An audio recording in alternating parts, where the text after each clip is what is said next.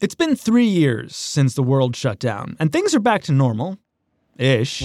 According to Bloomberg News, Manhattan workers are spending at least $12.4 billion less on meals, on shopping, on entertainment, and more per year. And that's because they're spending about 30% less of their time in the office. The shift to remote work is the biggest change to urban life since cities went from being organized around factories to being organized around offices. At Today Explained, we've been trying to figure out the ramifications of remote work, and the best conclusion we can come to is that to thrive in this new era, America's cities need to embrace new ideas about who and what is at the center of urban life. Over the next few weeks, we're going to bring you a few episodes on the problems American cities are facing and some solutions too. And today, we're kicking things off with a dose of doom.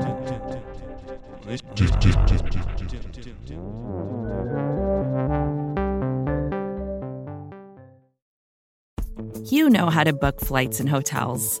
All you're missing is a tool to help you plan that unbelievable travel experience. That's why you need Viator. Book guided tours, excursions, and more in one place. There are over 300,000 travel experiences to choose from, so you can find something for everyone. And Viator offers free cancellation and 24 7 customer support for worry free travel. Download the Viator app now and use code Viator10 for 10% off your first booking in the app. Find travel experiences for you. Do more with Viator. Support for this show comes from Slack. You're a growing business and you can't afford to slow down. If anything, you could probably use a few more hours in the day. That's why the most successful growing businesses are working together in Slack. Slack is where work happens, with all your people, data, and information in one AI powered place. Start a call instantly in huddles and ditch cumbersome calendar invites. Or build an automation with Workflow Builder to take routine tasks off your plate, no coding required. Grow your business in Slack. Visit slack.com to get started. I guess the Lord must be in New York City. All right, today explained, Sean Rameswaram here with Miles Bryan, who is our Philadelphia bureau chief. But but today, Miles, you don't find yourself in Philadelphia, do you? I am not in Philadelphia, Sean. I'm actually in New York City. And specifically, I'm at Vox's office in Lower Manhattan. Uh, it's in a building at 85 Broad Street, this big, beautiful skyscraper. Used to be the home of Goldman Sachs. It's Wednesday, it's the middle of the week. And I just want to know can you hear the sound of the office? Let me listen. I hear dead silence. Here, let, let me jack my mic way up.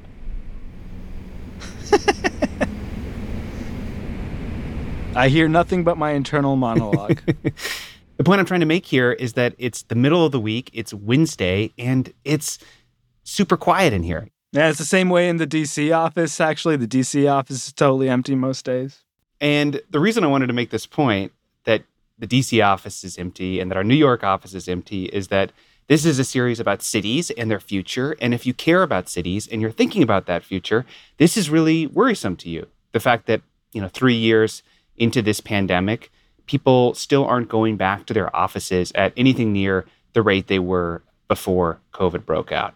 And I've been talking to a lot of people who think about this stuff and think about what it means for the future of cities. And they have this term for kind of the worst case scenario it's the doom loop. Doom loop? Say it with me doom loop. Doom loop. Doom loop. Doom loop. Doom. Okay, this doom loop, it's sort of a death spiral for cities. The idea of the doom loop is that as remote work pushes down property values, eventually the taxes collected from those offices uh, and urban retail will also fall. That's Stan Van Nieuwerburgh. He's a real estate professor at Columbia who has popularized this idea of the doom loop. He wrote a big paper recently called Work from Home and the Office Real Estate Apocalypse. Hmm. Stan says that when those tax revenues decline, the city's still going to have to find that money somewhere, right? Yeah. So, look, they'll probably have to raise taxes. Maybe on residential real estate, maybe on income, maybe on businesses, so maybe either on households or on businesses, all of which would make the city a less attractive place to live, to work, to do business. Or Stan says maybe instead of raising taxes, the city would make cuts. It could cut transit service, or the school budget, or the police budget. All of which would make the city a less attractive place to live. And so, you know, now that fewer taxes are collected, fewer people are, are living in the cities, property values will fall further, taxes will have to rise further, government spending will have to fall further, more people will leave, and so forth and so forth. And we get into this urban doom loop. So, people like us who live in cities and like our cities also like working from home. And what we're getting here is that working from home is going to create this downward spiral that makes our cities worse. Yeah, it could create a downward spiral of declining tax revenue, which leads to declining benefits, which leads to more people moving away. It's not necessarily going to happen, but it could.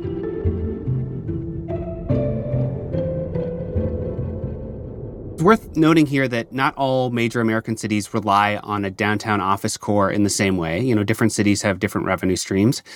But it's a real concern for big cities like New York, Chicago, Seattle, San Francisco. And, you know, Sean, this has sort of become a, a personal obsession for me. Like you said, the people implicated here are people like you and me. You know, like I live in Philly, but my team, you, are mostly based in DC. My wife's office is in New York, but she works out of her home office here in Philly. And you know, I I love Philly. I love dense urban places in general. And I want to see them succeed. But right now I feel like I'm kind of part of the sickness that could cause their downfall. So I wanted to see what was at the heart of all this and if there was a way out. Well, if this is an obsession of yours, I imagine you're the right person to ask if this is something new. Is is is what we're seeing happen to cities as a result of the COVID-19 pandemic new or has this happened before? You know, it's it's not new. Many cities were actually thrown into a doom loop roughly 50 years ago. Coming out of the Second World War, American cities were riding high. They were as populous and vibrant as they ever have been. Cleveland has the lake, Erie, that is. And that's one of the main reasons it has the big industry it has. And industry is what makes Cleveland move. They were organized around industry and manufacturing, you know, steel mills, ports, that kind of thing. In Cleveland, the men drive to the plant and drop their wives at the rapid transit station. The ladies work in the offices downtown. That was working until deindustrialization hit and the whole urban ecosystem blew up. In the short run, a lot of real estate was sort of not that useful anymore, wasn't generating enough tax revenue. That's a live shot again of that fire in the South Bronx that Keith called to your attention just a few moments ago. You know, as a result, the cities didn't have as many resources to invest in safety. Uh, people left. Detroit once was called the City Beautiful. It is now called the murder capital of the United States. There was sort of this urban flight, and so sort of the income tax base of the of the cities got eroded, and and this was sort of an, a doom loop that fed upon itself.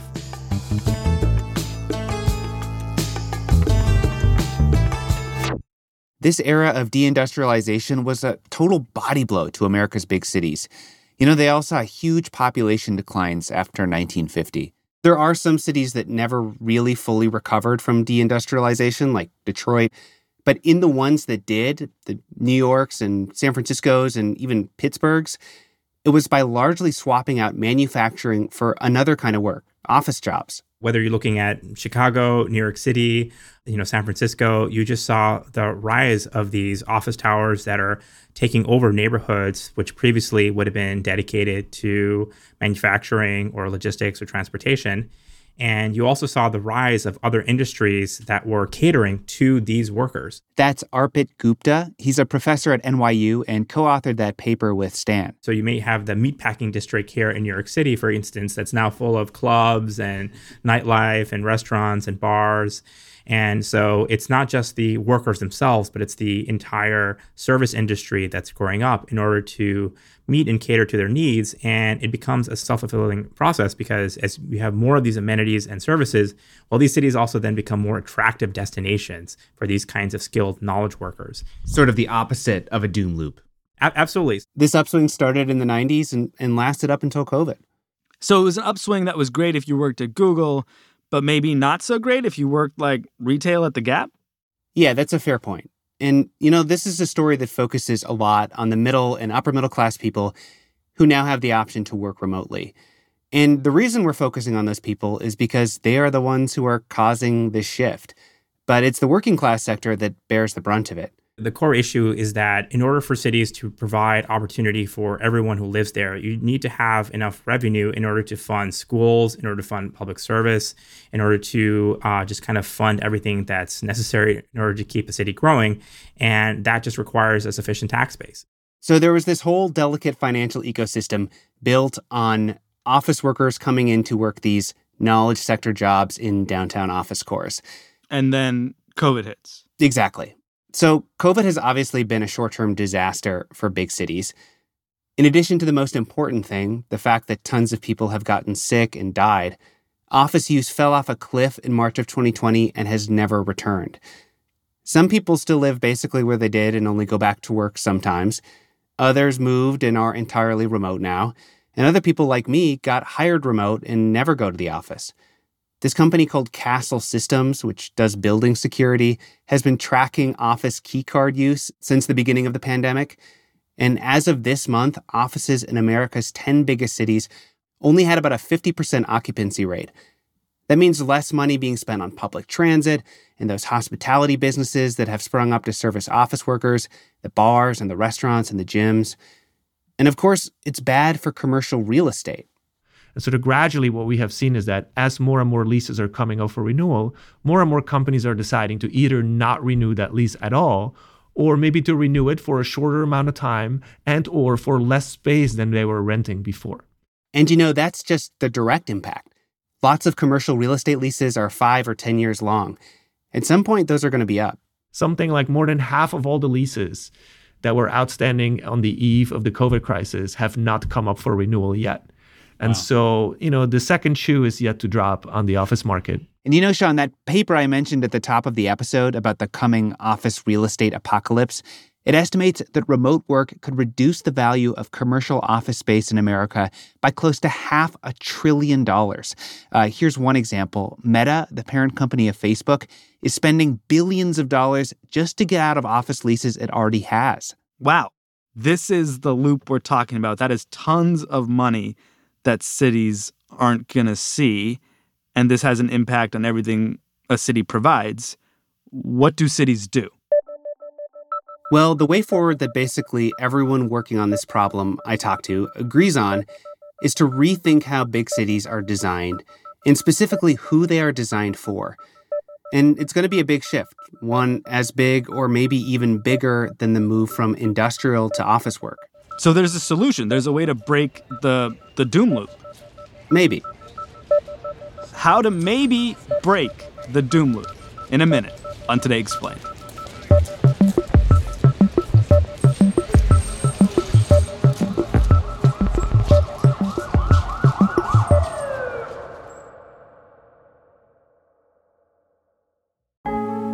Support for the show today comes from Shopify. You know the concept of an elevator pitch where you like, you know, sell your idea for your product or your business in the time it would take to ride an elevator from the ground floor to the eighth floor or whatever. But what if you're so good at the elevator pitch that people want to buy your product on that same elevator ride? Are you ready for that? Shopify can help. Shopify is the global commerce platform flexible enough to help your business sell at every stage of growth as you go up that elevator. No matter what you're making, Shopify can help you turn browsers into buyers and sell your products everywhere, even in an elevator if their service. From their all in one e commerce platform to their in person point of sale system, Shopify offers the flexibility to support your operation. You can sign up for a $1 per month trial period at shopify.com slash explained. Go to shopify.com slash explained now to grow your business no matter what stage you're in. Shopify.com slash explained.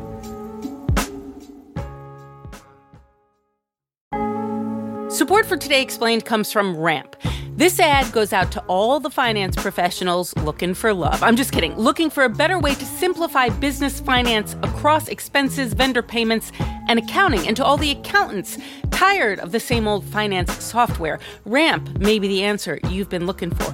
Ramp is the corporate card and spend management software designed to help you save time and put money back in your pocket. So, what does that mean? Well, according to Ramp, they give finance teams unprecedented control and insight into company spending, issue cards to every employee with limits and restrictions, automate expense reporting so you don't waste time. Ramp says its accounting software automatically collects receipts and categorizes your expenses in real time so that you don't have to. That could put an end to chasing down receipts and to your employees spending hours submitting expense reports. And now you can get $250 when you join Ramp. Just go to ramp.com slash explained, ramp.com slash explained, R-A-M-P.com slash explained. Cards issued by Sutton Bank and Celtic Bank, members FDIC. Terms and conditions do apply.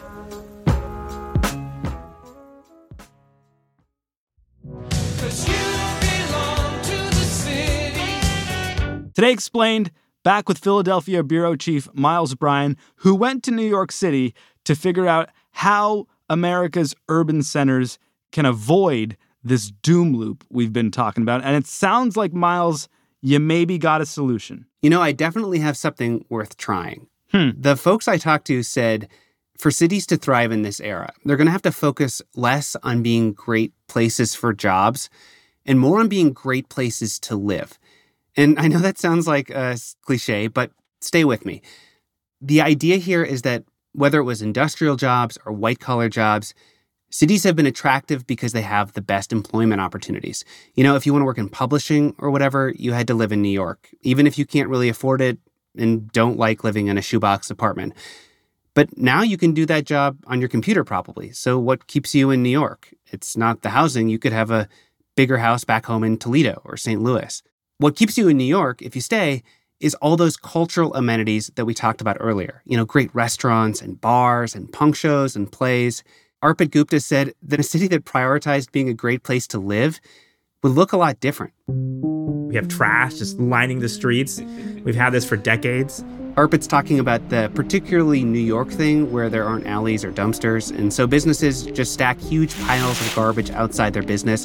And in some neighborhoods, that's every night. It just kind of speaks to a level of complacency, I think, with our governing class, right? People just look at all this trash lining the streets and they're like, ah, well, people have no other option. They have to love New York, best city in the world.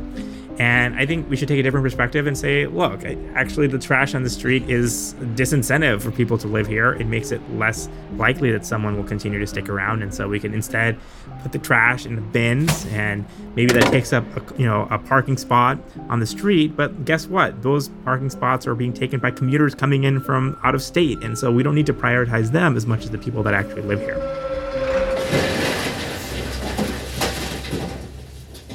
I mean, I think the bridge and tunnel crowd, as well as residents of New York City, would all agree less trash on the streets in New York would be great. But but how does this fix this bigger problem of of, of office revenue, for example?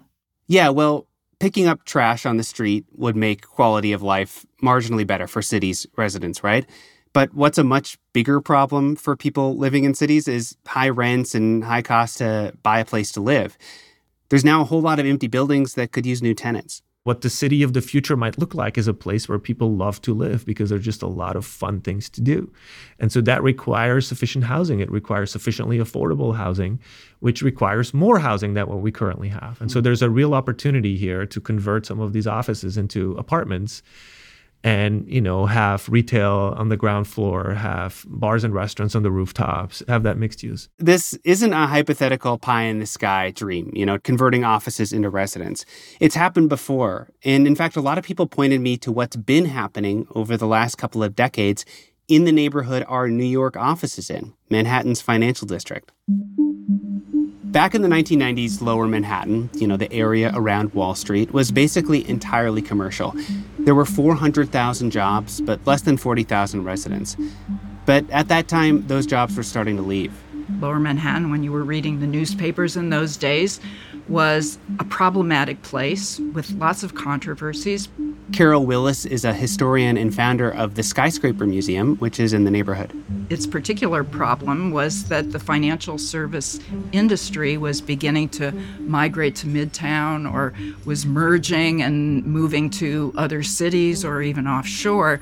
So um, the center of downtown was being hollowed out in terms of the value of the of the commercial real estate. Sort of similar to what's going on right now. Yeah, sort of. Um, lots of offices in that area are vacant once more. But this time there are way more people around after 5 p.m. and on the weekends. I actually met Carol because her museum was hosting an exhibition a few months back about the residentializing of lower Manhattan. Since the year 2000, the population of that area has more than doubled. And you're talking about an era of, of historic upheaval in this part of town because you're talking about post 9 11 when New York still manages to convince people to move and live and thrive in the financial core of downtown Manhattan. How do they do that? Well, as Carol tells it, it was a whole bunch of little policy nudges and infrastructure changes that added up. First, and probably most importantly, New York started in the 1990s providing tax credits to developers willing to convert office space to residential. But it was also making streets friendlier for pedestrians, creating more green space, opening a new public school, even getting rid of some unsavory scents. One of them was moving the Fulton Fish Market to the Bronx into a modern facility and closing down the operating working class market, the frankly smelly market um, for which many New Yorkers have a lot of nostalgia, but maybe maybe an odorless nostalgia. You know, the other huge factor here is the 9 11 terrorist attack on the World Trade Center. That devastated lower Manhattan for years, but it also eventually brought a ton of city, state, and federal funding for redevelopment. So it sounds like there's a bunch of policies that can help make this happen, but but how do you actually convert an office building into apartments? It is really hard. First off, the easiest office buildings to convert to apartments are old ones because they tend to be skinnier. Newer office buildings are often deeper, which means there's a lot of space without access to a window. Hmm. And even when a building is a good candidate to convert, it's still really expensive. But in the financial district, it's been pretty successful that mix of quality of life developments and tax credits. About 13% of office space there was turned into apartments between 1995 and 2006. Okay, so even if they figure out the building, you still live in a in an area that was designed for offices. And even if you go to downtown Manhattan today you don't see a ton of green. Did you talk to people who actually live there? I did. I did. Check one two three four five. Standing in the lobby of the downtown athletic building I'm Miles. Nice How you doing? I met this guy named Paul Lewis at his condo in Lower Manhattan. Uh, it's in a building called the Downtown Club, formerly known as the Downtown Athletic Club. One of the nice things about the lobby is you get to see what it used to be like. Oh, cool. So this gives you a sense of the plan of the thing that it did have bowling alleys and swimming pools and all kinds of other amenities. Each program took up an entire floor. So, so this guy lives in a gym? yeah, it was a gym for people who worked on Wall Street. So, not an office conversion exactly, but the principle is the same taking a space that's designed for nine to five use and making it fit to live in. How did it smell? Uh, it, it smelled great. Paul and his wife are both architects, and they had a lovely home. When we stood in the living room where they live with their two kids, it just looked like a gorgeous, tasteful New York apartment with big, beautiful windows. But then, you know, they showed us where they sleep, which is a room with no windows at all. Oh. We live out here and we really only sleep in those rooms back there. So Oh, so the, the, bedrooms don't have the bedrooms don't have windows? They're they're they're technically home offices. Yeah. They're oh. studio spaces. Yeah. So. Which is like hard for it typically an apartment has to have a, a window right, in the bedroom. Right. So legally they are they are studio spaces, they're home offices. And that's not un, uh, untypical in conversions with the floor plates. So. Are you gonna get in trouble if I put this no, on the radio? No, legally this is our bedroom. It's just that we don't sleep here very often. So, just to be clear, we're looking at a, a very nice living room yes. where I do not see a bed. Yeah, it, it, it's cleverly disguised as a bookcase at the moment. I don't know, Miles. If this whole thing is about quality of life, you're not selling it with this guy who sleeps in a dark closet. You know, this is a total diversion, but he and his wife said they sleep incredibly well. It's this like cave of darkness. Stop trying to make sleeping in a windowless room happen, Miles. Paul and his wife, Kim, you know, they first moved to this area in the 90s, living near that smelly fish market.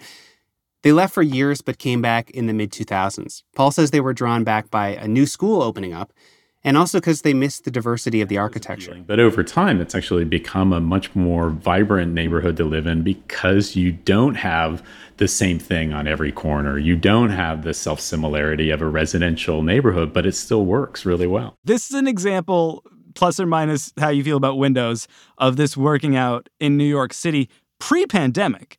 Are there any cities doing this stuff right now? Slowly, but yes. Uh, politicians in cities like Chicago and Los Angeles are pursuing plans to subsidize office to residential conversion.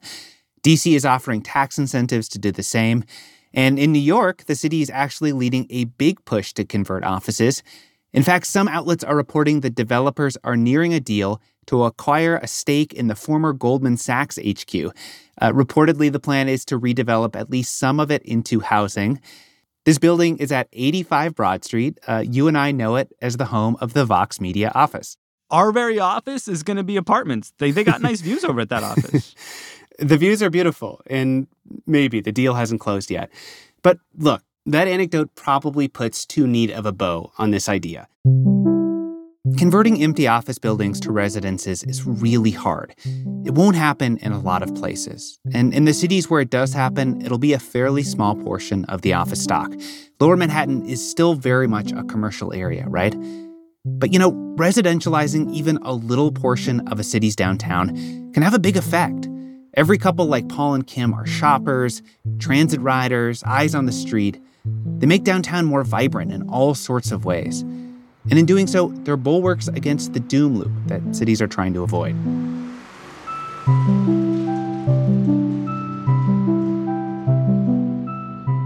Miles Bryan, Philadelphia bureau chief at Today, explained New York curious, though, for sure. Our series on cities is being edited by Matthew Collette with help from Laura Bullard and Jolie Myers. We're being mixed and mastered by Paul Robert Mounsey.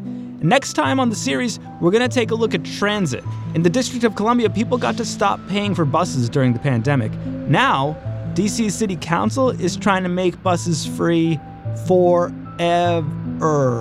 Can free transit happen? We're going to ask in a week on Today Explained.